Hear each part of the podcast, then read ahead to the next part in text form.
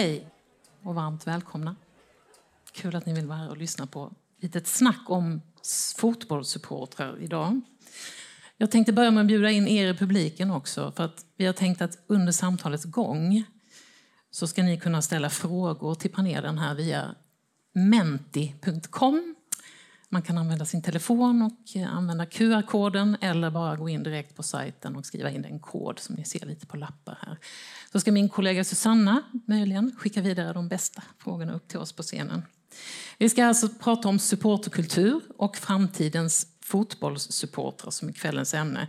Vi ska prata nutid och framtid, men jag tänkte ta ett litet avstamp i dåtid trots allt. Jag flyttade hit 1988 och då hade jag gått på fotboll mycket i min hemstad Växjö, gått med min pappa, tittat på eh, Öster som var några guldår i början på 80-talet.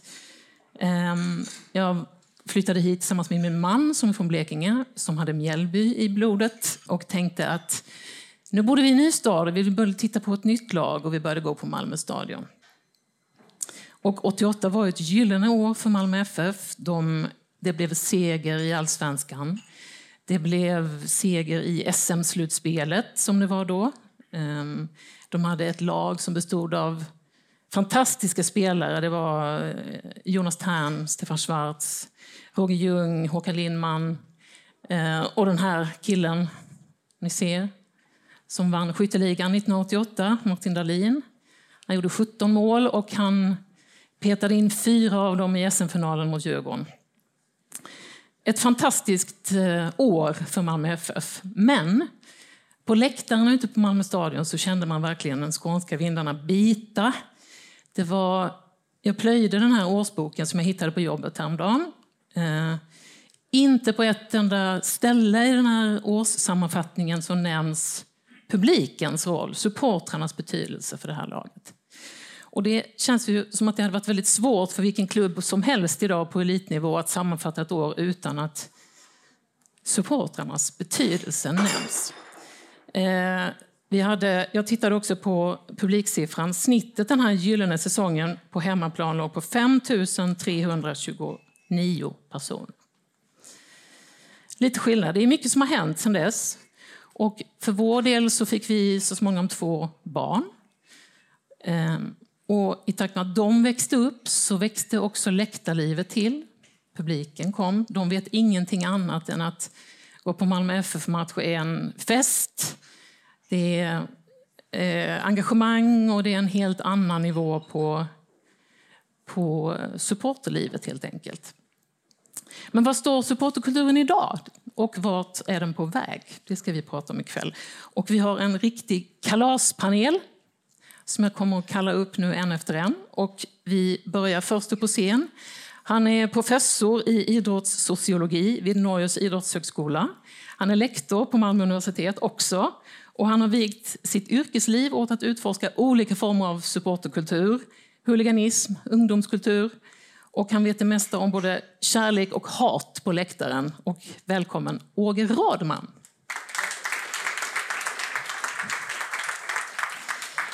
Och nästa panelgäst, eh, sedan förra året är hon ordförande i MFF Support. Men hon är också djupt engagerad i eh, kvinnliga supportföreningen Malmö systrar. Välkomna Rebecka Bayer.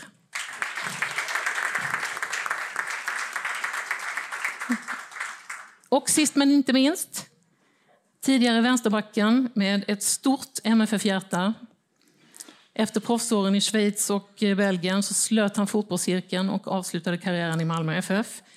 Och är den i panelen som har fått känna av supporternas betydelse från innerplan. Välkommen, Berang Safari. Tack så mycket. Ni får hemskt gärna ta en pall och sätta er om ni vill vara lite, sådär, lite bekvämare än jag. Så. Jag tänker att vi ska börja det här snacket med att ringa in vad det faktiskt är att vara fotbollssupporter. Um, Åge, du har ju forskat en hel massa själv om supportrar. Um, har du själv varit en? Eh, ja, det har jag varit. Jag flyttade hit från Norge 1986 och den har jag varit MFF-supporter, men också Malmö stad-supporter, men ingen sån hardcore-supporter. Mina kompisar klagar när vi tittar på match att jag är lika intresserad av publiken som av spelet.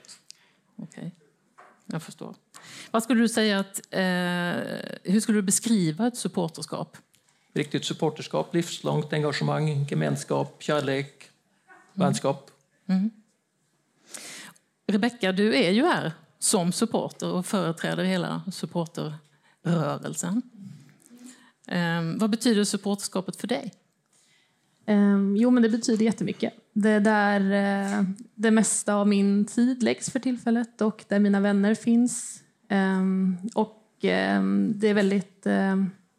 ja, det har en stor uh, roll, helt enkelt. Mm. Och hur, ble, hur hamnade du där? Alltså jag flyttade, som ni hör, jag är inte från Malmö. Jag flyttade hit för 20 år sedan uh, från Motala. Och min man är från Malmö, så vi har följt Malmö FF genom åren. Och sen för ett par år sedan så hittade jag via Malmösystrar faktiskt en väg in liksom, till ett mer aktivt supporterskap. Um, så sen dess så har jag varit mera organiserad supporter. Mm. Det är man ju i med och motgång. Hur känns det nu? Jo, men precis. Um, ja, nej men alltså, vi är ju väldigt uh, upptagna med våra åtaganden och så. Um, så att vi, alltså engagemanget och tiden är ju densamma uh, oavsett uh, hur det går på planen. Mm. Men det är klart att vi hade önskat ett annat resultat. Men som min dotter sa efter helgen så vann vi ju i lördags. Så det var ändå liksom en fin kommentar på helgen. Berang, du är ju pensionerad spelare, eller vad ska man kalla dig? Ja, det kan man säga. Det kan man säga. Ja. Kan man vara supporter när man är spelare? Eh, det kan man väl. Det kan ju fråga Pontus Jansson. Ja. Som är väl en stor supporter av Malmö. Eh, men eh, om jag pratar för egen del så var jag nog aldrig någon vidare supporter på, på det sättet. Framförallt inte när jag kom upp på en viss nivå så kändes tyckte jag att det kändes dumt att kanske hålla, alltså självklart man är trogen och eh, vad heter det, till det laget man spelar i, och, men att just vara supporter på något sätt var ju kanske, det kändes lite främmande. Mm. Eh, och sam, samma sak om jag, jag hade kanske Juventus när jag var yngre. Men de släppte jag ganska snabbt också när jag kom upp på en viss eh, professionell nivå. Men det finns ju självklart många spelare som säkert är, även är supportrar till den klubben. Skulle du kalla dig supporter till Lunds SK? Absolut inte. Ja. inte? Nej. Um, du Fast om... jag tycker om dem, om det är någon LSK här, eh, så att det blir fel. Ja. Eh, kärleken till laget, du nämnde kärlek som en viktig beståndsdel i supporterskapet. Och det ser man ju lätt att det är det som håller samman supportrarna också. Men vad är det man får som fotbollssupporter, skulle du säga, Åge? Ja, lite som jag nämnde innan, det här med gemenskapen. Jag mm. tror det är viktigt också att det är en, liksom en konstant faktor i ens liv. tror jag är oerhört viktigt. Ju mer fragmentariserat livet övrigt blir så har man liksom alltid fotbollen. Mm. Vad är det man ger, skulle du säga? Ja, man ger ju mycket av sina pengar inte minst, ja. men också mycket av sin tid mm. och sitt engagemang. Sen är också supporterlandskapet oerhört diversifierat. Så du har alltid från de som blir bjudna på VIP alla matcher det är de som lägger stora delar av sin lön på det. Så att det är oerhört stor skillnad på att vara supporter också. Ja. Vad ger ni i MFF Support, så som du ser det, Rebecka? Um, alltså vi gör ju ganska så många konkreta saker. Alltså vi anordnar ju till exempel borta resor. Um, så att vi, alltså vi har ju ganska mycket saker som är på, vårat, uh, på vår agenda hela tiden. Um, som förfester till exempel på stadion före match och så vidare. Um, så att, uh, liksom, det är ju sådana konkreta saker som vi försöker bidra med. Mm. Um, som, um, för att även andra ska ha möjlighet att uh, åka och stötta laget till exempel på en bortaresa. men sen som enskilda personer så är det ju såklart, vi är ju en jätte, alltså det, vi är väl drygt över tusen medlemmar i MFF Support som finns på hela läktaren, uh, både på ståplats och sitt och familjeläktaren. Mm. så att det är klart att alla bidrar på sitt sätt. Men för oss som styrelse och som eh, liksom, de bitarna vi gör, det är ju väldigt eh, konkreta saker under säsongen. Och de fortsätter ju liksom oavsett eh, hur, resultaten ser ut. Bering, kände man att man fick någonting av supportrarna när man var spelare? Eh, absolut. Eh, men jag ska försöka förklara här hur det, hur det kan vara, eller hur det var för mig i alla fall. Mm. När, jag var, när jag var yngre och kom upp eh, och började spela allsvensk fotboll och, eh, och en bit in i min utlandskarriär så, så var man så, hur ska man säga, fokuserad på sig själv. Man eh, tog för givet att det alltid skulle vara supportrar på plats. Man, man stack dit, man spelade. Ibland vann man, ibland förlorade man. Eh, ibland buades det. Och liksom, man brydde sig inte på samma sätt. Eh, men ju äldre man blev så började plötsligt det här ljusblåa havet, man börjar se ansikten, man börjar se människor, man börjar se familjer. Eh, och, och det börjar betyda betydligt mycket mer för en. Eh, för plötsligt ville man ge tillbaks på ett annat sätt. Det här var människor som spenderade sina pengar, de tog sig tid, stack dit med sina familjer, de ville se deras stora hjältar. Och då, då börjar man förstå ansvaret man hade på planen, att okej, okay, idag, de har tagit sig hit, nu måste jag blöda för mina supportrar, för vi måste ta de här tre poängen. Liksom. Men det, gick ju, det tog ju en tid innan jag nådde dit och eh, förstod vad, vad supportrar gör för fotbollen. Mm. Men då skulle du säga att det påverkade både din och lagets prestation också? Absolut, mm. eh, verkligen. Det är en, man var ju bortskämd när man spelade i Malmö FF. För vissa bortamatcher kändes som hemmamatcher. För supportrarna var alltid där, de fanns alltid med oss. Vi kunde alltid räkna med dem på hemmaplan. Eh, självklart så är det supportrar som ställer högst krav i hela allsvenskan känns det som. Eh, men, men så ska det vara. Mm. Betyder de olika mycket med och motgång? De betyder enormt mycket i eh, motgång också. Mm. Eh, det är de som kan lyfta upp oss, det är de som kan förändra någonting un, eh, under en match. Eh, så eh, supportrarna betyder någonting hela tiden. Du sa det här med det ljusblåa havet och sådär. I takt med att supporterkulturen har växt sig väldigt stark så har den ju också påverkat hela Malmö kan man säga. Går man genom stan en matchdag så är det ljusblått överallt och halsdukar och mössor och så. Vad, vad har det betytt för Malmö att MFFs supportrar har varit så starka och så synliga? Åge? Mm. Malmö FF har ju en av Sveriges starkaste varumärken skulle jag säga. Mm. Och Malmö FF betyder ju enormt mycket också som integrationsarena för Malmö. Det är några fantastiska tifobilder där när alla stadsdelar i Malmö viftar med samma flagga och så här. Och det är klart att Malmö FF har oerhört stor betydning för Malmö på samma sätt som Bron och Malmö universitet. Det har liksom blivit en institution som är superviktig. Och de betyder mycket. Och hur skulle du säga att den är viktig då? Ja, dels att eh, man skapar en identitet. Vi kanske ska prata lite om rivalitet sen också. Att man liksom är stolt över Malmöbo, man är stolt över att vara del av ett lag som vinner, som presterar bra i Europa och så vidare. Så att eh, det är en del av liksom en gemensam berättelse om en positiv utveckling. Mm. Samtidigt var ju du inne på att det bara 20 år sedan det var liksom ett snitt på 5000 och man byggde om gamla IP för att Malmö FF skulle spela där. Och nu har vi liksom tre fotbollsarenor på en pärlrad där med gamla IP VM-arenan och det nya. Så man ska vara lite rädd om sina supportrar också. Ja.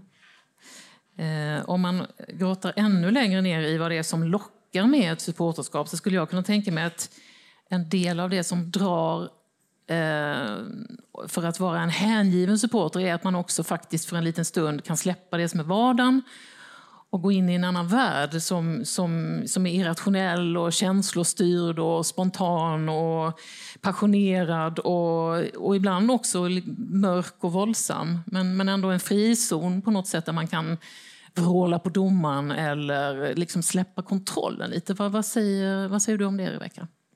Eh, ja, men jag tänker att det ligger mycket i det, särskilt i den här tiden när man är väldigt upptagen med det digitala och eh, sin telefon och så vidare. Att det ändå finns eh, en tid när man inte har möjlighet och tid att hålla på med det. Eh, och att det ger människor en ytterligare dimension i livet. Och jag märker ju det även jag tar ju med mina barn ganska ofta på match och de är 6 och 11 på ståplats.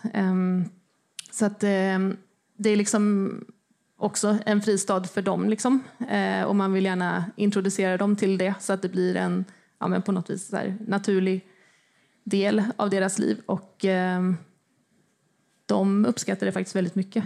Så att, eh, Även om de får höra just det som vrålas? Ja, precis. Alltså, ja, det får man ju ta liksom. Men eh, det är ju så Alltså man, jag föredrar att eh, föra en dialog med dem än att eh, liksom, hålla dem ifrån allting. Så jag mm. tänker att de är också framtiden. Så, ehm, det har gått bra hittills. Ja. Eh, för det var ju faktiskt så eh, under två säsonger, i alla fall delar av två säsonger, så var det, ju, då var det inga supportrar på Malmö stadion, eller Eleda stadion heter det, förlåt, numera. Vi fick inte gå på fotboll, det var pandemi. Eh, vad, vad betyder det för, för eh, er spelare, Berang? Vi börjar med dig. Eh, samma sak där. Du har eh, 25 spelare och ehm, du kan dela upp dem i olika kategorier. En del som har precis kommit upp i A-laget, de ska spela sina första matcher. Du har de som har varit där ett tag och så har du de äldre. Så det betyder olika mycket.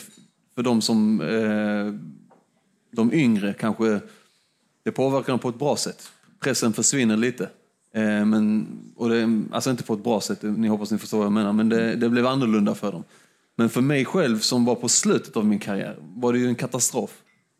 Jag behövde höra ett, eh, hur ska man säga, ett brus i bakgrunden. Jag behövde någon som skrek på mig för de sista 20 procenten av min kapacitet fick jag från liksom fansen. Eh, men varje match blev som en träningsmatch för mig. Jag, kom, jag, jag, kände det själv, att det var något som saknades. Någonting som jag hade haft med mig i hela min karriär var plötsligt borta. Eh, och för mig var det verkligen en katastrof. Liksom. Och då, först då också, så, som vi var på inne, inne på innan, att man hade tagit för givet att det alltid skulle vara folk där. Det alltid skulle vara någon som hejar på en. Men mm. plötsligt så fick man inte ha det längre. Och då kändes det verkligen eh, ja, hemskt. Så du, det var den sista nivån, kunde du inte höja dig då? Eller? Absolut inte. Så om någon undrar varför jag var skit sista så har ni anledning. Mm. Det är roligt att du säger det här med träningsmatch, för vi gjorde också en studie på supportrarna under corona intervjuade dem. Och många av dem sa precis likadant, det känns som alla matcher man ser på tv är som träningsmatcher. Det är liksom ingen puls, det är ingen nerv i det. Nej, du gjorde ju en studie om det här, Roger, mm. Eh, om fotbollen mm. och pandemin och mm. betydelsen av det. Och du, mm. du skrev där någonstans, beskrev fotboll utan publik som själlös. Mm. Det var flera av de intervjuade som uttryckte det precis så. Också kärleken till stadion som man inte fick vistas på. Så det var en, liksom en, någonting som fattades i livet, man inte fick gå dit. För att man inte fick gå till själva platsen? Ja, precis. Och vad betyder platsen då? Platsen verkar betyda otroligt mycket. Man pratar om det här med kärleken till platsen, topofoli kallas det med ett fint ord. Alltså att det är någonting, det är en hel process att träffas innan, vara på matchen, prata efteråt. Man ser det med sociala medier. Det var ju så att många menade att det låg nere mycket, inte minst Twitter, eftersom man inte var på match och hade någonting att prata om på sociala medier. Medan andra menade att de fick en bättre kontakt med klubben för klubben hade blivit lite mer professionell och la ut mer av sina eh, möten med spelare och så på sociala medier. Mm. Rebecka, ni fick ju lägga om hela verksamheten då under pandemin. Vad gjorde ni för att hålla ihop supporterskarorna? Ja, men precis. Ehm, vi började ju ganska snabbt eh, eh, tillsammans med Plan B, en rockklubb här i Malmö som också drabbades såklart väldigt hårt av pandemin.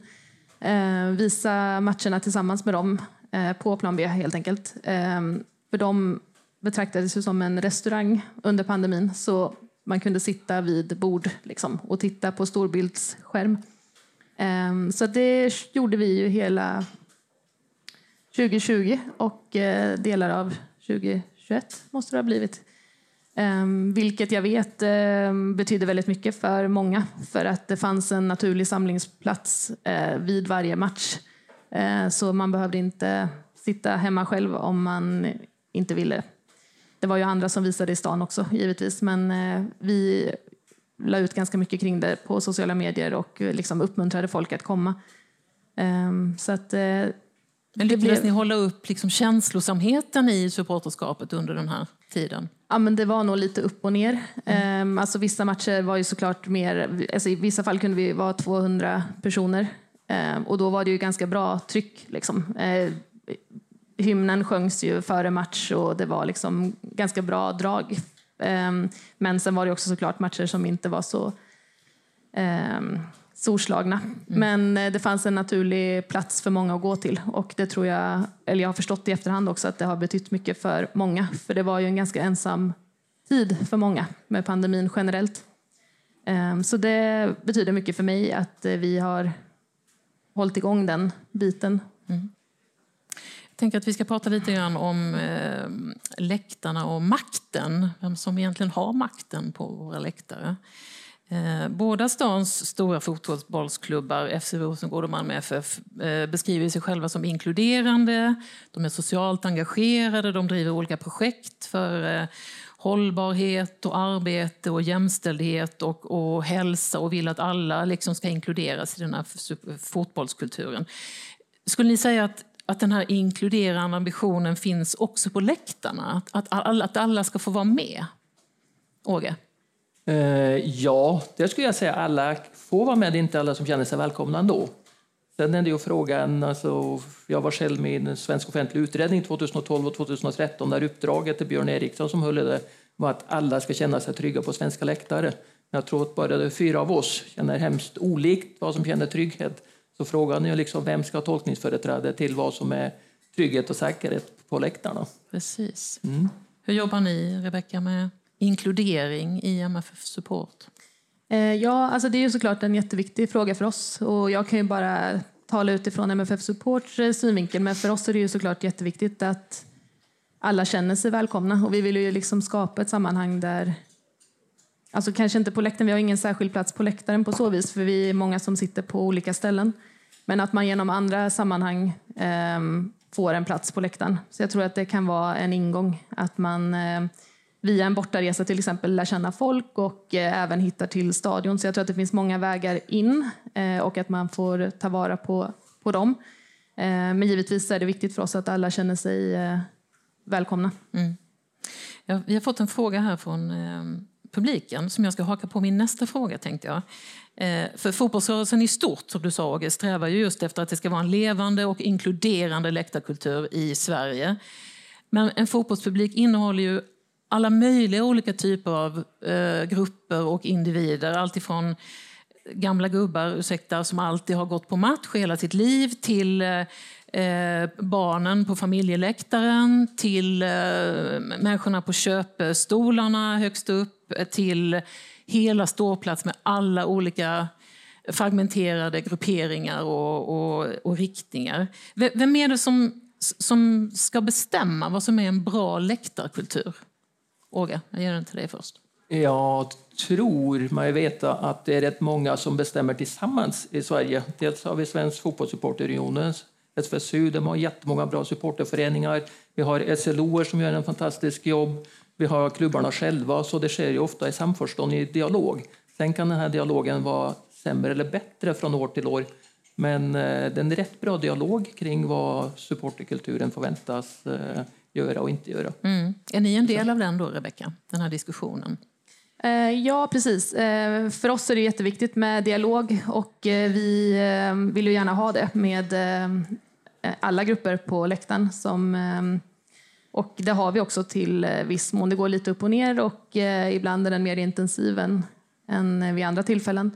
Men jag tycker också att det är viktigt att man respekterar de Alltså, man måste ändå respektera de grupperingar som finns på läktaren och eh, se vad vi har gemensamt och hur vi kan liksom, genom dialog jobba tillsammans i vissa frågor och sen också respektera att man kanske har lite olika uppfattning om saker och ting men eh, ändå hitta vägar som man tillsammans kan åstadkomma saker mm.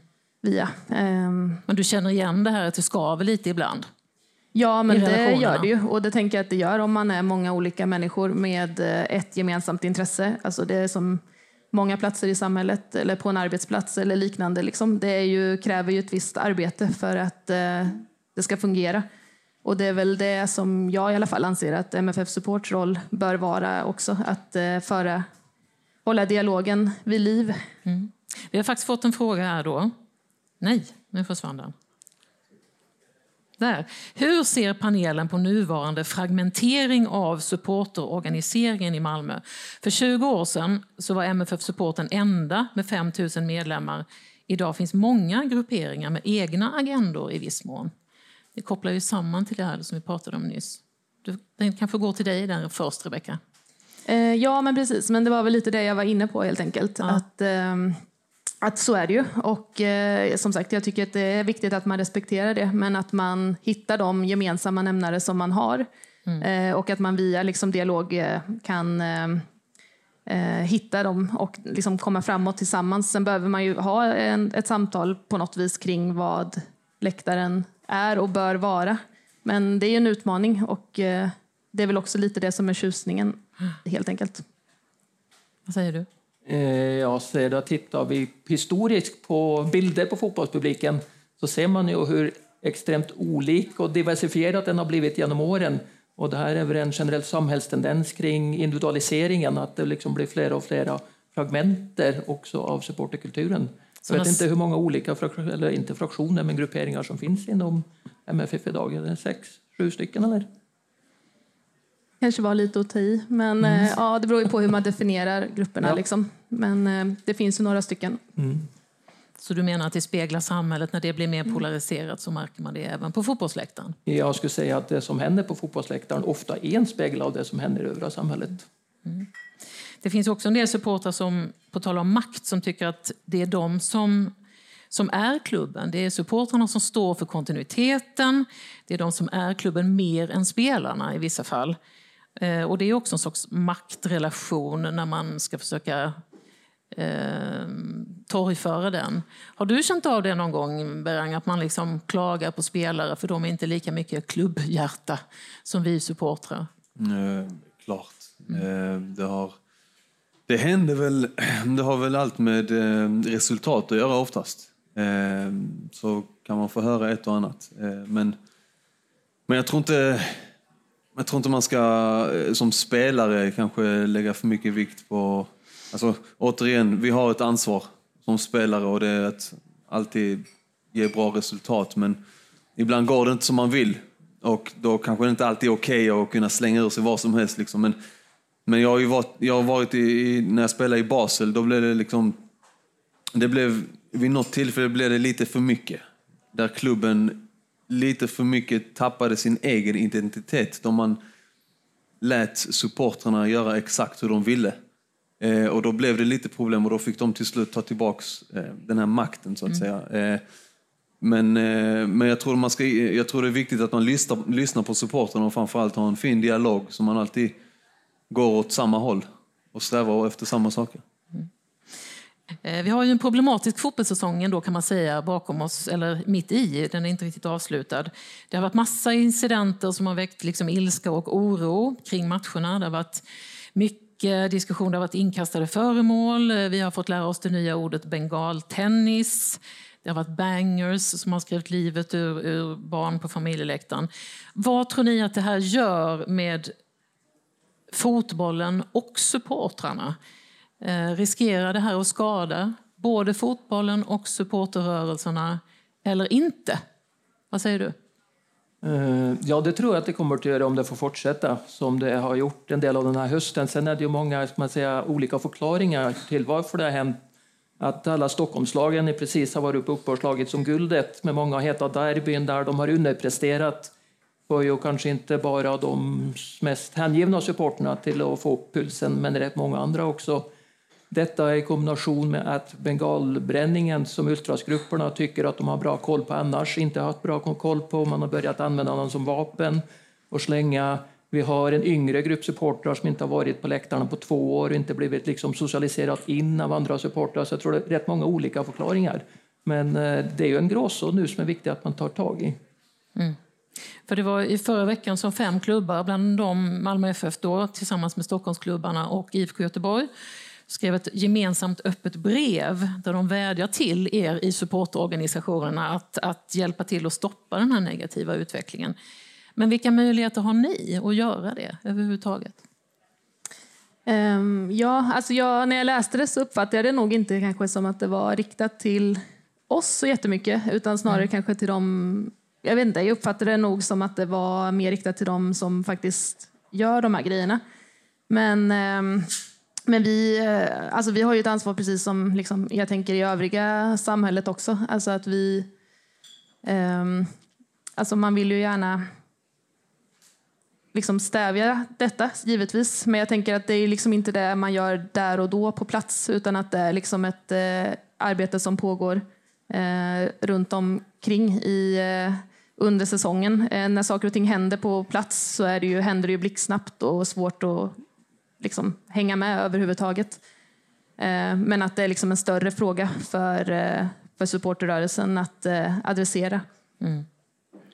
Eh, nu senast så tror jag att, att det var MFFs Anders Christiansen som uttalade sig efter Unionmatchen när det hade kastats saker och sa det här dödar fotbollen långsamt, det är pinsamt. Jag uppfattar att det är en ganska ovanlig kommentar ändå, eh, att, att en spelare så, så tydligt går ut och kritiserar fans. Eh, är det känsligt för klubbar och spelare att stöta sig med fans så att säga, eller supportrar? Berang? Det kan vara känsligt ibland, beroende, helt beroende kanske från, från vilken av spelarna det kommer. Men eh, AC tillhör en av eh, den äldre generationen med mycket erfarenhet och, eh, och jag håller med eh, AC väldigt mycket. Eh, det är ju en katastrof och det är någonting som kommer eh, ha en negativ påverkan. Vi kan, man måste försöka förstå att alla som kommer till en match har alltså, helt olika liv. Om vi bara tar till ett, exemp ett exempel, mig själv då. För mig tog det ett och ett halvt till två år att få med mina barn till en match. För att just med ljudet kan vara ganska känsligt. Liksom. Eh, och jag försökte introducera en trygg miljö till mina barn. Där här, titta här, jättemycket färger, folk som sjunger, här är det fest. Hade den incidenten hänt när mina barn var på plats och de hade hört den, den här smällen så hade de aldrig mer kommit tillbaka. Och detta är liksom ett exempel. Så kan man ta jättemycket folk som sitter med, med olika kanske svårigheter och, och eh, som, som påverkas väldigt mycket av detta. Så jag håller med eh, Ase i det här eh, när han säger så, när han be, be, uttrycker sin besvikelse. För, för mig handlar eh, fotboll om en stor fest eh, där nummer ett ska vara då tryggheten för alla som är på plats, som har valt att ta sig dit. Liksom. Sen har jag en annan sida där jag, som spelare, när jag, när jag kommer ut ur den här gången och det brinner på ett väldigt fint sätt. Det höjer ju mig också samtidigt. Men, men när det inte finns någon garanti på att, eh, på att det här sköts på ett rätt sätt, då blir det lite konstigt. Liksom. Mm. Vi kommer inte att lösa den frågan här ikväll, men eh, Sydvästsvenskans krönikör Fredrik Lindstrand skrev i sin krönika efter just den här matchen då att eh, de som kidnappar läktarna måste bort. Går det? Eh, ja, frågan är ju vem som har kidnappat dem så att säga. För man tittar lite i backspegeln och ser på 1980-talet när det var rätt mycket högerfascister på läktarna så var det en självsanering inom supporterkulturen som fick bort det. Och det är väl det som måste ske här också i så fall. Mm. Kan gå. Hade vi någon fråga här om detta, Susanna? Får man påminna om att de talar om fotboll men faktiskt bara snackar herrfotboll. Det är inte alls samma inom damfotbollen. Fortsättning. Eh, samma spår som herrarna. Jag menar aggressivitet, rivalitet, hetsigt språk och så vidare. Bra. Vi påminner om detta, för nu ska vi nämligen prata lite stund om kvinnors roll inom supporterkulturen och kvinnorna på läktaren. För du, Åge, har ju forskat ganska mycket kring detta nu och det finns forskning som visar att kvinnliga fotbollssupportrar tar allt större plats på läktaren. Eh, vad, vad, gör det med läktarkulturen? Berikar den, skulle jag säga.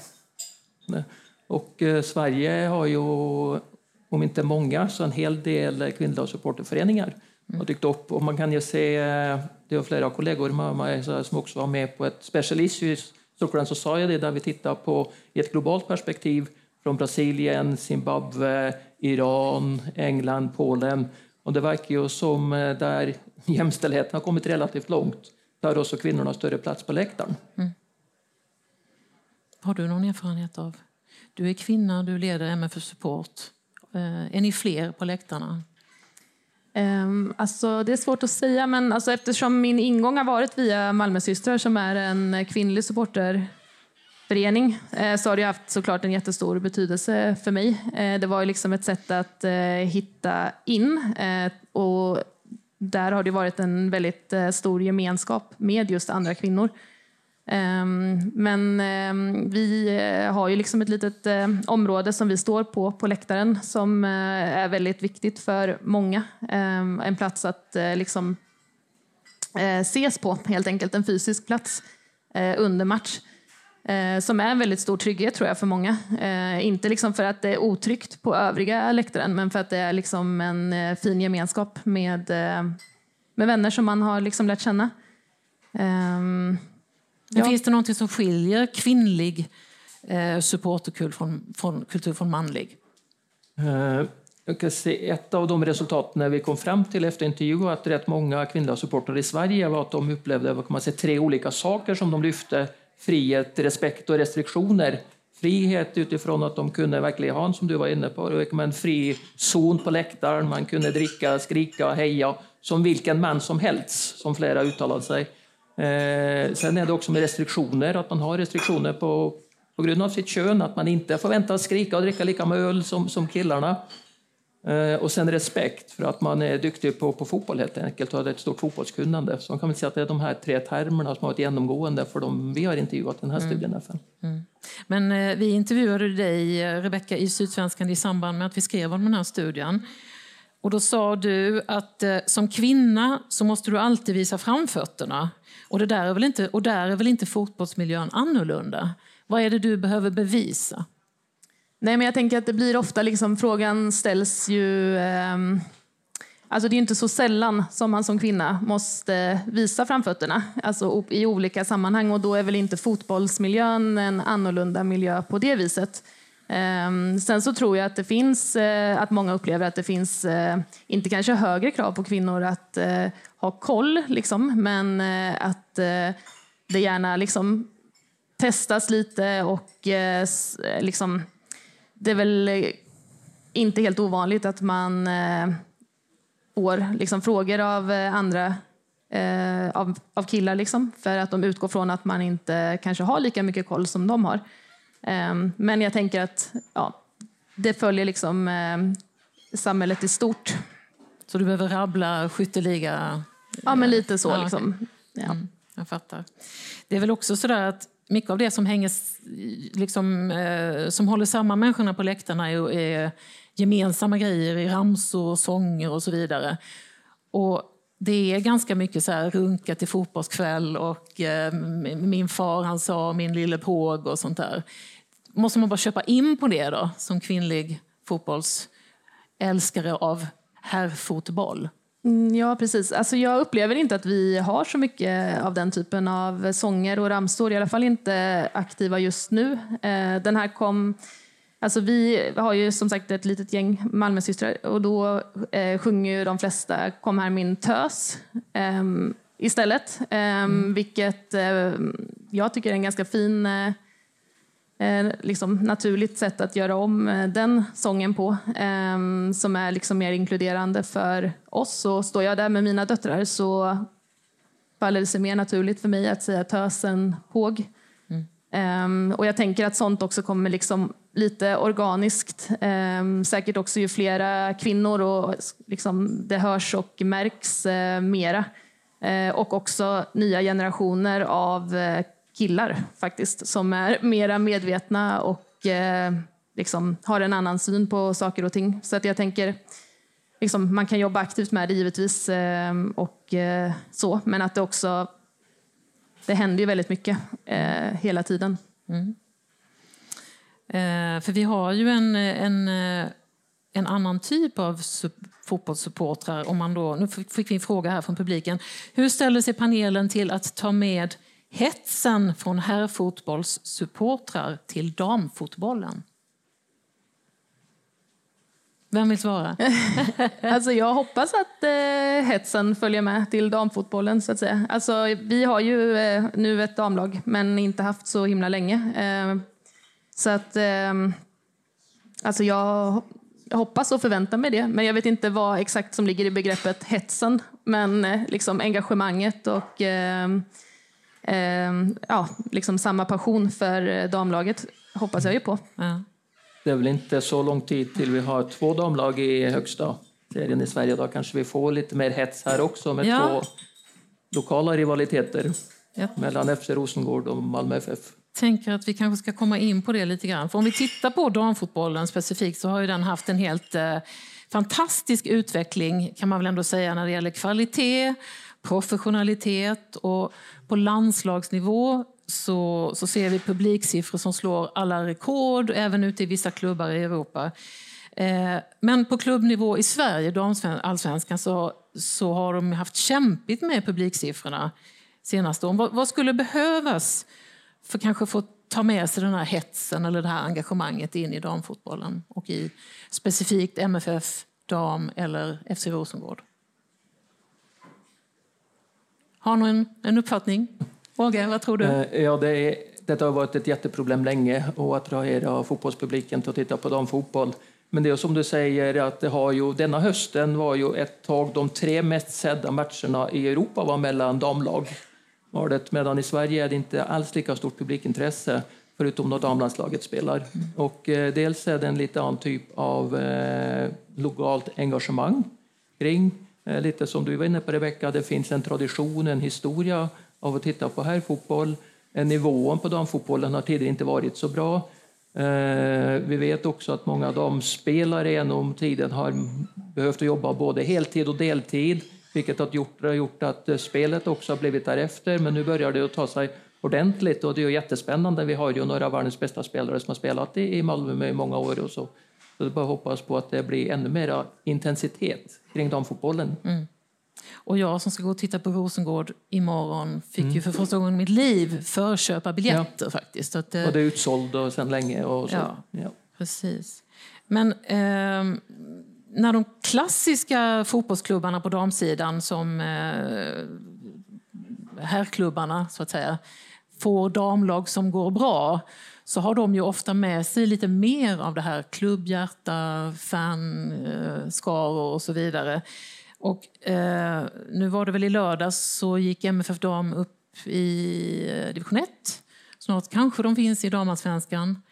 Kommer de att ha lättare, eller ni som du kanske skulle kalla er, att ha lättare att samla större fanskaror än vad FC Rosengård har haft?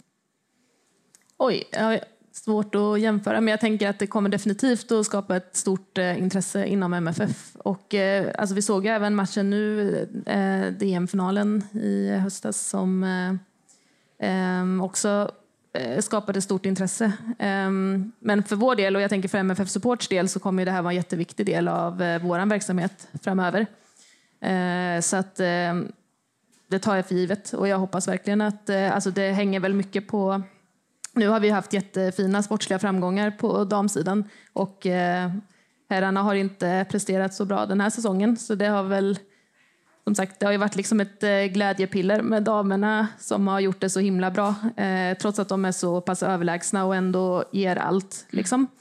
Eh, så att jag tänker att vi måste jobba aktivt för det och det kommer säkert eh, MFF också göra. Eh, och jag hoppas att det kommer falla sig ganska naturligt. Ehm, att det blir ett stort engagemang i framtiden. För trots allt så är det väl fortfarande så, det vet du Roger, att de allra flesta kvinnliga fotbollssupportrar ser manlig fotboll. Mm. Varför är det så? Eh, jag var ju lite på det innan. Det handlar om tradition och eh, professionalitet tidigare kring herrfotbollen som har saknats i damfotbollen men börjar komma för fullt. Så att jag tror att det kommer att ske en förändring där också. Lite som vi pratade om också att en del börjar tröttna lite också på att eh, herrfotbollen börjar att bli för kommersiell. Eh, det är lite väl mycket filmning, man filmar mer på herrfotbollen än på damfotbollen. Och så, så att det pågår en diskussion också bland supporterna kring det här med, med vad är bra och dålig fotboll. Mm. Men jag gissar att du följer Malmö FF? Vad sa du? Jag gissar att du följer Malmö FF? Damlaget?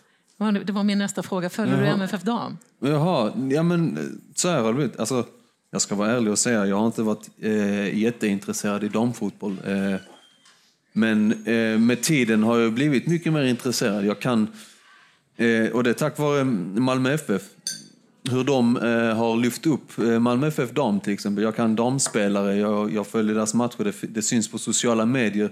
Så vill jag följa Malmö FF herrar så automatiskt så följer jag damerna också. Liksom. Och det, jag tror att det är ett, ett riktigt bra steg för att, för att eh, väcka eh, uppmärksamheten kring damfotbollen.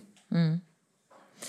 Eh, manlig fotboll omfattas ju ofta av ett, eh, rätt så tydligt nörderi, eller vad man ska kalla det. Det handlar om eh, statistik och analys och historia och säsonger och, och, och sådär. Är det nödvändigt att ha ett nörderi för att skapa det där eh, engagemanget? Och är det i så fall, min nästa fråga, det som saknas lite grann inom damfotbollen?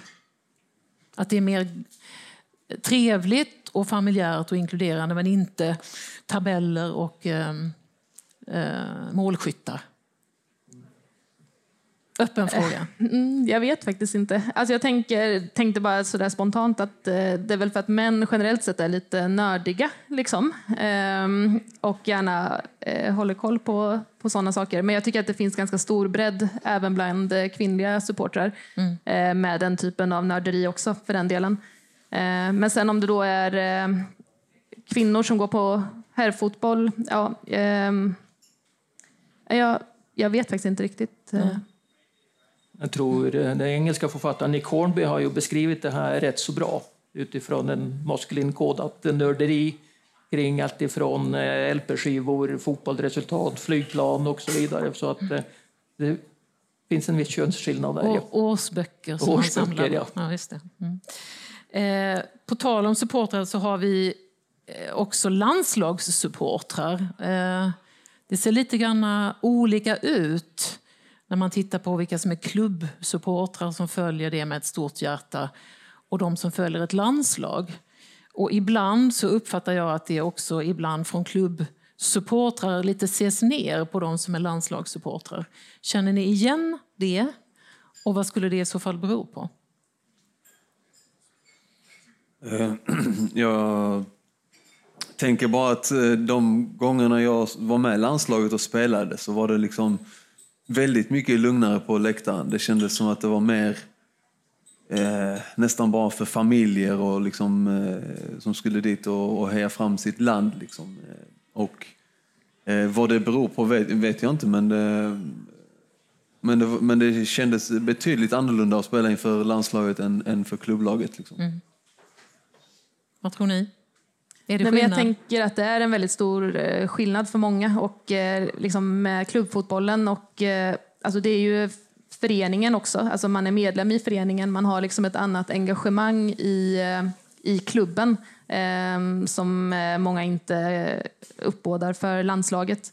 Och sen är det väl, alltså det har ju fått lite Ja, men det har varit lite mer jippo kring landslaget och liksom, det är klart det förenar många olika människor också med många olika andra intressen och så. Ehm, men ja, det är inte något som jag går och klurar så där jättemycket på. Nej. Liksom. Men jag tror både Brong och Rebecka varit inne på viktiga skillnader här för att uh, hålla upp ett klubblag. Det är en sån viktig del av ens identitet också. Jag tror inte många har samma liksom, kopplingen till landslagen och som Brong sa också, det är liksom en familjegrej att gå och titta på, på, på landslagsfotbollen jämfört med liksom att följa sitt klubblag. Nej. Vi har fått en fråga här. Enligt Niva, Erik Niva alltså, så har Union Berlin månatliga möten med sina supportergrupperingar. Kunde det vara en modell att ta efter i Malmö för att komma till rätta med läktarproblemen? Vem vill svara på den? Alltså, vi har ju en dialog med MFF eh, som är pågående. Ehm, och det finns ju ett stort eh, intresse från MFF också att eh, hålla en sån dialog vid liv. Sen kanske inte vi är den rätta gruppen i alla lägen att prata med. Men eh, det tycker jag är jättebra. Jag är helt eh, för att man ska eh, prata så mycket som möjligt. Så att, eh, för oss, vi är helt öppna för det och eh, som sagt har ju en eh, god dialog med mm. MFF. Mm. Och du pratade lite innan vi satt här om att medielandskapet kring supporter kulturen ser så annorlunda ut nu. Innan var det vi i eh, gammelmedia som satte någon slags eh, ton och bild av vad som hände. Idag kan alla sprida sin bild bäst man vill. Hur, Mm. hur beskriver du hur det här ser ut? Men det har ju ändrat sig jättemycket. Innan var det ju sportjournalisterna som hade tolkningsföreträde till allt som hette supporterkultur. Och många sportjournalister var ju nästan alltid negativ. Jag gjorde en undersökning av Svenska kvällspressen tillbaka under herr-EM 1992. Där jag undersökte före, under och efter EM. Och liksom det kunde fångas i rubriken Våga Svensson säga till EM-arenorna när dödslagets huliganer kommer hit. Det var liksom större förväntningar på engelska supportrarna än på engelska spelarna. Och det här har ändrats jättemycket. Så idag när det har hänt ett läktarbråk till exempel här i Malmö efteråt så filmar ju också supporterna själva om polisen eh, använder övervåld eller inte. Och så jämför man vad står det i Sydsvenskan och så blir det då också vem har liksom tolkningsföreträde till den här händelsen. Och det är också att det blir någon slags generationsglapp i hur man ser på supporterproblematiken. Är det på det hela taget en bra utveckling att man också kan ge sin egen bild av en situation? Absolut. Och traditionellt så har supporterrösterna nästan aldrig varit hörd i traditionell media. Fråga till panelen. Vilka supportrar är viktiga? Ni i laget tackar och gör vågen framför dem som kastar bomber och bengaler. Folk runt omkring buar åt bengalerna, men ni går fram och jublar ihop med bengalkastarna. Tja, det Det är en känns som fråga att... till... Eh, Vad säger du? Eh, ja, väldigt bra fråga. Eh, det känns väl som spelare någonstans alltid att... Eh, jag vet inte varför det blir så. Eh, självklart ska ju alla som har eh, dykt upp för att kolla på oss ska ha ett stort tack för att de är där.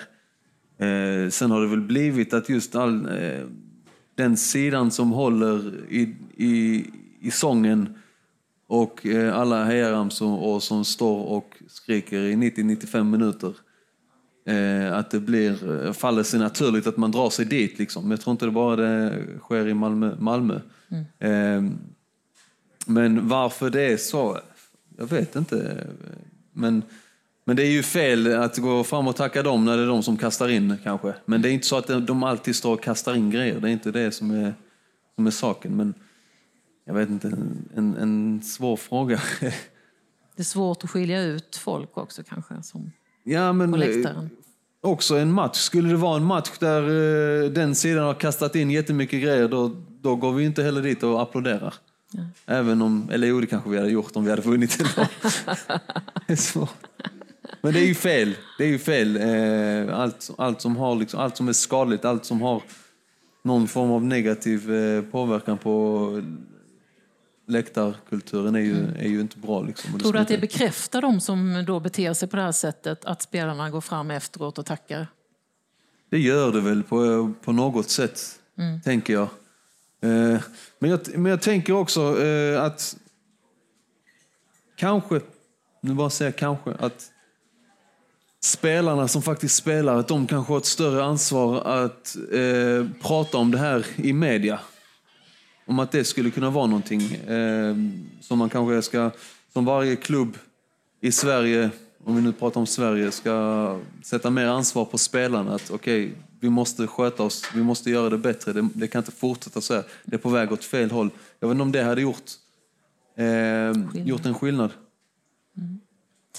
Vi ska använda den sista stunden kvar här nu till att prata lite framtid och lite utblick.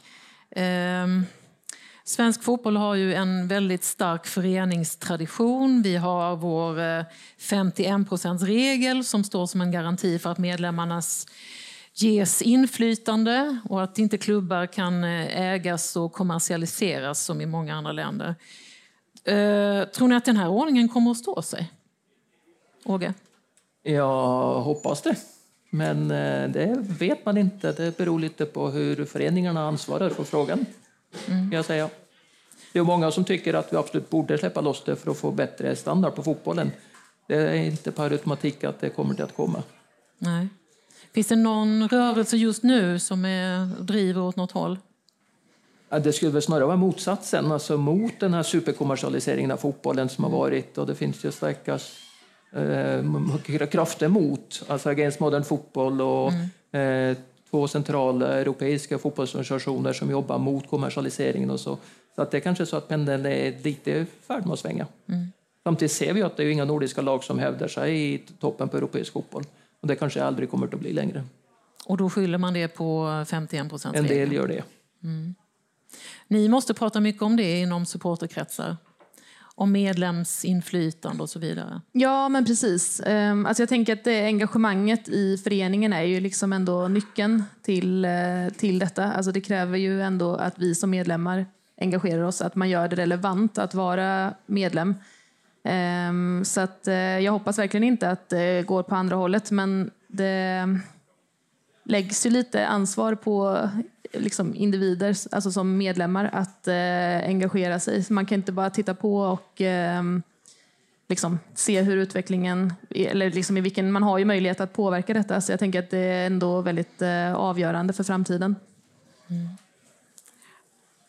Hade fotbollen blivit bättre, Berang, om den hade varit ägd? Svår fråga. Mm.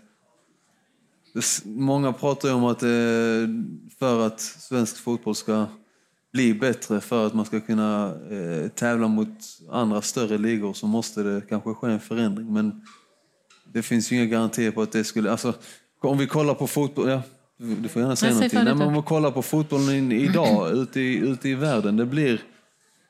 Den håller på att förstöras med, med pengar. Det, det, känns som att allting kretsar kring vem som har mest pengar och vem som kan göra mest för pengarna. Då. Det, liksom, och det har börjat bli... Det blir värre känns det som. Och det, det är väldigt trist och man vill inte ditåt heller. Man vill inte nå dit till slut heller. Liksom. Men, men sen, och, sen så återigen, vill man, vill man växa och, och slåss mot de här stora, ja men då behövs det ju jättemycket mer pengar. Så jag vet inte, det det är en svår fråga. Nej, jag håller med dig till 100 procent. Sen är det ju så med oss som gillar fotboll att man hoppas ju alltid på att David ska slå Goliat någon gång. Och det händer ju till och från. Förra året var det liksom lilla klubben Bodeglimt i Norge som slog Roma 6-1 hemma och så ingen fattar någonting. Så att det, det, kan hända och det är det som liksom gör också att man hoppas alltid att MFF ska slå någon som har liksom tio gånger så god ekonomi. Men det händer sällan, mer och mer sällan. Nej, och när det väl händer så, det händer en gång och sen så skulle det skulle man falla bort så tar det nog väldigt lång tid tills man hamnar där igen. Jag tror det är där man behöver kanske en, en stabil ekonomi för att, för att ligga där uppe hela tiden. För motsatserna finns ju runt om i Europa. England är ju ett sådant land som gick i en helt annan riktning när man försökte få bukt med huliganismen. Bland annat då genom att göra fotbollen till en, eh, en läktarsport för de med de allra tjockaste plånböckerna som kunde köpa biljetter. Men där har ju då det som du står för, Rebecka, helt tagit stryk. Det finns ingen läktarkultur i någon bemärkelse eller sång eller liksom engagemang. Eh, kan, kan ni se att det skulle kunna hända i Sverige? Som en konsekvens kanske av det som diskussionen som pågår nu om huliganism och, och bråk och sådär. Att man skulle vilja överge um, alltså vår man modell. Hoppas, ja, nej men precis. Alltså det är väl... Um ändå ganska långt eh, ifrån var vi befinner oss eh, nu. Eh, så det hoppas jag verkligen inte. Och, ehm, alltså även i engelska, alltså i Premier League så har de ju gått tillbaka och öppnat upp vissa ståplatssektioner igen och så vad jag förstått. Så det har väl ändå även studsat tillbaka lite där. Men sen har väl folk letat sig ner i andra divisioner och så, eh, där det har varit liksom möjligt att gå på fotboll. Så där det finns ett stort eh, liksom, eh, engagemang och en väldigt aktiv supporterkultur också för den delen. Mm. Ehm, men jag, jag skulle inte dra så stora växlar av den här hösten, eller vad man Nej. ska säga. Vi har fått en fråga till från de som lyssnar. Apropå inkludering på läktaren. Accepteras en målfirande motståndarsupporter på läktaren eller måste hen hålla igen? Var går i så fall gränsen? Kan man komma in på ståplats med fel halsduk? um, alltså, jag, jag tror inte det hade varit en så jättebra idé om jag ska vara ärlig. Um, det är väl också för att visa lite respekt, eh, liksom, vart man eh, kommer. Jag hade inte gått in med en MFF-halsduk på en eh, ståplatssektion på något annan, någon annan klubb eh, liksom heller för den delen. Um, men ja, det är lite känsligt. Mm. Eh, Berg, du nämnde ju själv det här med pengarna i fotbollen nyss. Det finns ju en växande gräsrotsrörelse bland supportrar i hela Europa som kallar sig Against Modern Football. Ja, det har funnits ett tag, men den växer ju sig starkare och de vänder ju sig mot det som de betraktar som girigheten inom modern fotboll. Hur, hur skulle de vilja ändra på fotbollen? Ja, de eh, vill ju att inte minst supportrarna ska ha mer att säga till om kring fotbollens utveckling. Och det verkar Uefa ha tagit på allvar nu också och inlett ett mycket bredare och starkare samarbete med de här centrala europeiska fotbollsorganisationerna. Så det verkar ju vara en, en positiv utveckling. Mm. Sen vet vi att det är otroligt starka ekonomiska intressen i detta. Och vi pratar också om, eh, om vitvaskning av, eh, av pengar genom fotbollen som i all annan idrott. Så att det, är, och det är lite som jag var inne på tidigare också, fotbollen är en spegling av övrig samhällsutveckling. Och du var inne på förändringen som hände i England. Det hände ju efter några tragiska läktarhändelser på, på, på 1980-talet. Och då införde man ju det här med closed circuit cameras, en fantastisk ljudupptagning, man kan zooma in på alla i publiken, tog bort ståplats, rigorösa säkerhetskontroller. Och den viktigaste frågan är kanske alltså vilken väg vill vi gå i Sverige när det gäller säkerhet och tillit är någonting som liksom kännetecknar de nordiska samhällen så är det ju att vi har rätt så stor tillit till varandra, till ordningsmakter och så. Men ju mer man satsar på säkerhetstilltag, ju mer urholkar man tilliten. Mm. Känner, känner du, Rebecka, att de idéerna växer även i dina kretsar? Att man vänder sig från den penningstinna och giriga fotbollen? Um, ja, vet, ja, men det tycker jag. Det finns nog en ganska levande ehm, diskussion kring det helt enkelt. Uh, och uh, där har man ju återigen som eh, medlem i föreningen liksom möjlighet att göra sin, sin röst hörd. Alltså man har ju en möjlighet att påverka vilken väg Eh, föreningen, i det här fallet Malmö FF, ska gå. Så att eh, jo, men det finns ju en levande diskussion kring. Eh, sen är det många olika åsikter i frågan, givetvis. Ehm, men ja, den är väl i allra högsta grad levande. Mm. Om man Ja, nu har jag fått en fråga. Under Georgsson infördes att spelarna skulle gå runt planen och applådera publiken även då man inte vunnit matchen. Hur ser Berra på detta? Alltså, det kan ju vara hemskt ibland, tänker jag. Eh, det är ju eh, respekten till supporterna absolut att de har tagit sig dit, men men vill de ens ha applåder eh, om man har varit skit under en match? Det är väldigt känsligt. Efter en förlust, jag som spelare kunde ta en förlust väldigt personligt. Och det enda jag ville var att sticka in. Mm. För jag skämdes. Då vill inte jag gå runt och applådera. Annorlunda om det var en bortamatch. För då, då kände jag ändå att, att supporterna har tagit sig dit. Det är liksom, om det har varit en lång resa, liksom, då får man ändå visa sin respekt. Liksom. Men men jag kunde ju, eh, jag, jag vet inte. Det, jag vet inte, vill supporterna att man ska applådera dem även om man har varit hemsk under en match? Jag vet inte, liksom, det, det är svårt. Och varje spelare känner olika. Liksom, och en svår, svår fråga. Vem har, svår, vem har ställt frågan? Mm. kanske inte finns något enhetligt svar det. heller. Nej. Vi ska ju också spana lite ut och fram och sådär. Eh, om man tittar ut i världen, var finns den bästa läktarkulturen?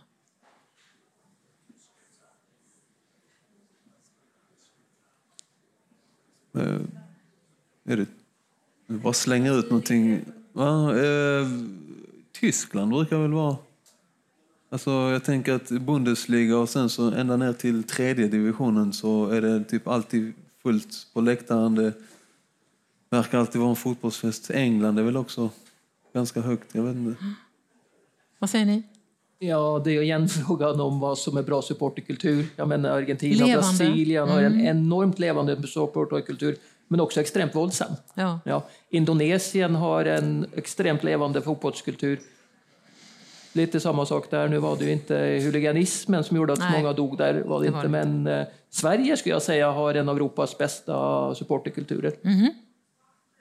Så andra länder borde ta intryck av Sverige snarare än tvärtom. Ja, många säger att Sverige har mycket bättre supporterkultur än vad lagen presterar.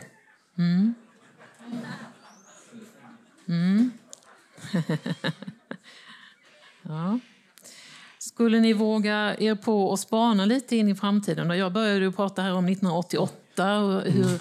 Ursäkta att jag avbryter, men jag kom att tänka på en sak. Nu Ja, minns jag inte namnet på spelaren, men det kanske ni gör. Det var en spelare nu som blev avstängd för han hade varit alltför positiv efter förluster. Lagt ut bilder på sig själv, jätteglad efter en förlust och så. Han blev avstängd i någon match nu, men jag minns inte vilket, vilken. Ja, just det. Tack. Det är ändå helt rätt. Vad ska du gå ut och lägga... I vilken liga? Vilket lag? Sundsvall. Jaså, jaha, ja, ja, förlåt, jag hörde inte. Men var det för att han har varit för glad efter en, en match? Han går ut och skryter på Instagram och tycker han är skitbra. Ja, då ska han... Ja, jag tycker det är rätt. Stäng av. Helt ärligt. Ja, ja men Den är okej. i Sundsvall också. Ja. Say no more. Ja, ni märker, det blir värre. Okej, vågar ni er på att spana lite in i framtiden? Jag började ju som sagt var 1988, där man kan ju ta avstamp överallt. Då var det kass läktarkultur, det var eh, inga publiksiffror. eh, Och så har vi upplevt en, en, en våg av eh, tillväxt inom läktarkulturen. Hur ser det ut om eh, tio år? Åge? Jag tror att en strålande läktarkultur i Sverige, inte minst här i Malmö. Med inte minst två damlag också som slåss i toppen på Europa. Jag kan bara instämma. Eh, nej, men det tänker jag. Tio år är ju inte... Eh, jag funderade ännu längre fram i tiden, men eh, definitivt, jag tror också det. Och, eh, alltså, vi ser ju att det är ett jättestort engagemang och eh, ja, jag tror att... Det finns inget som tyder på att det skulle avta. Nej, jag tror faktiskt inte det. Alltså, mm, nej, jag tror att eh, kärleken liksom till laget och till klubben är mycket större än ja, men bara liksom den här tidens svacka, eller vad man ska säga. Ehm, så jag tror vi studsar tillbaka från det. Men jag tror också, du var inne på något viktigt innan när du pratade om det här med digital detox. Att man liksom vill vara lite skärmfri och det är man. Man liksom är på läktaren och upplever någonting gemensamt rent fysiskt. Ja, precis. Den så kallade lägereldskänslan. Känslan. Jag förstår. Ehm, tror ni att den här riktigt engagerande läktar och supporterkulturen också skulle kunna leta sig in i andra idrotter i framtiden? Idag är det ju egentligen bara fotbollen som lockar några riktiga massor. Och det där stora engagemanget. Hockeyn ligger ju ganska långt efter till exempel, i alla fall i våra trakter av, av landet och så vidare. Finns det andra idrotter som ni ser skulle kunna tävla om kärleken från supportrarna? Alltså jag tänker kanske inte på den här nivån. Eh, alltså I den här eh, omfattningen som fotbollen har. Det är ändå liksom världens största sport på så vis. Eh, mina döttrar eh, spelar ju basket eh, och eh, så jag har ju liksom eh, hamnat i Malbas eh, underbara värld. Eh, och det, så vi har gått en del på seniormatcher där också. Och det är ju liksom ett väldigt stort engagemang eh, på de matcherna också. Över all förväntan måste jag säga. Eh, Men det är ju liksom inte tillnärmelsevis eh, vad Malmö FF kan åstadkomma. Så det är ändå stor nivåskillnad, fast det finns mycket engagemang även där. Liksom. Jag, jag ser inget som kan hota i alla Nej, fall. det är väl lika bra att vara ärlig. Det finns väl inte någon, någon sport som är som för samman lika mycket människor liksom. Eh, och framförallt som är lika rolig att titta på. Jag, fan, jag har svårt att Kanske se mig själv hockey... plötsligt börja gilla innebandy och, och sitta liksom få med folk dit. Liksom. Äh, innebandy är jättefin sport för övrigt. Men jag tror bara det blir, det blir märkligt att hålla på och jämföra liksom, intresset. Sen har vi ju fotboll runt oss 24-7 oavsett om vi gillar fotboll eller inte. Det är liksom bettingsidor, det är olika fotbollskanaler som gör reklam hela tiden. Och, så. så att där har ju fotbollen också man kan säga en hegemonisk makt över medielandskapet. Att det är så extremt mycket fokus på fotbollen. Herrfotbollen huvudsakligen. Herrfotbollen mm. huvudsakligen. Mm. Den kommer vi inte bort ifrån. Nej, men det håller ju på att ske förändringar. Mm. Ja, hörni, det här har varit jättetrevligt att snacka med den här kalaspanelen. Det här var jättekul. Stort tack för att ni ville snacka med mig ikväll. Ehm, jag vill avsluta med att eh, säga välkomna till er eh, igen den 30 november. Det här är en samtalsserie, Malmö snackar, som vi på Sydsvenskan och Malmö universitet gör tillsammans. Ehm, nästa gång så är ämnet eh, droger eller döden. Då ska min kollega Joakim Palmqvist snacka om eh, den svenska narkotikapolitiken. Kom gärna tillbaka då. Och stort tack för ikväll.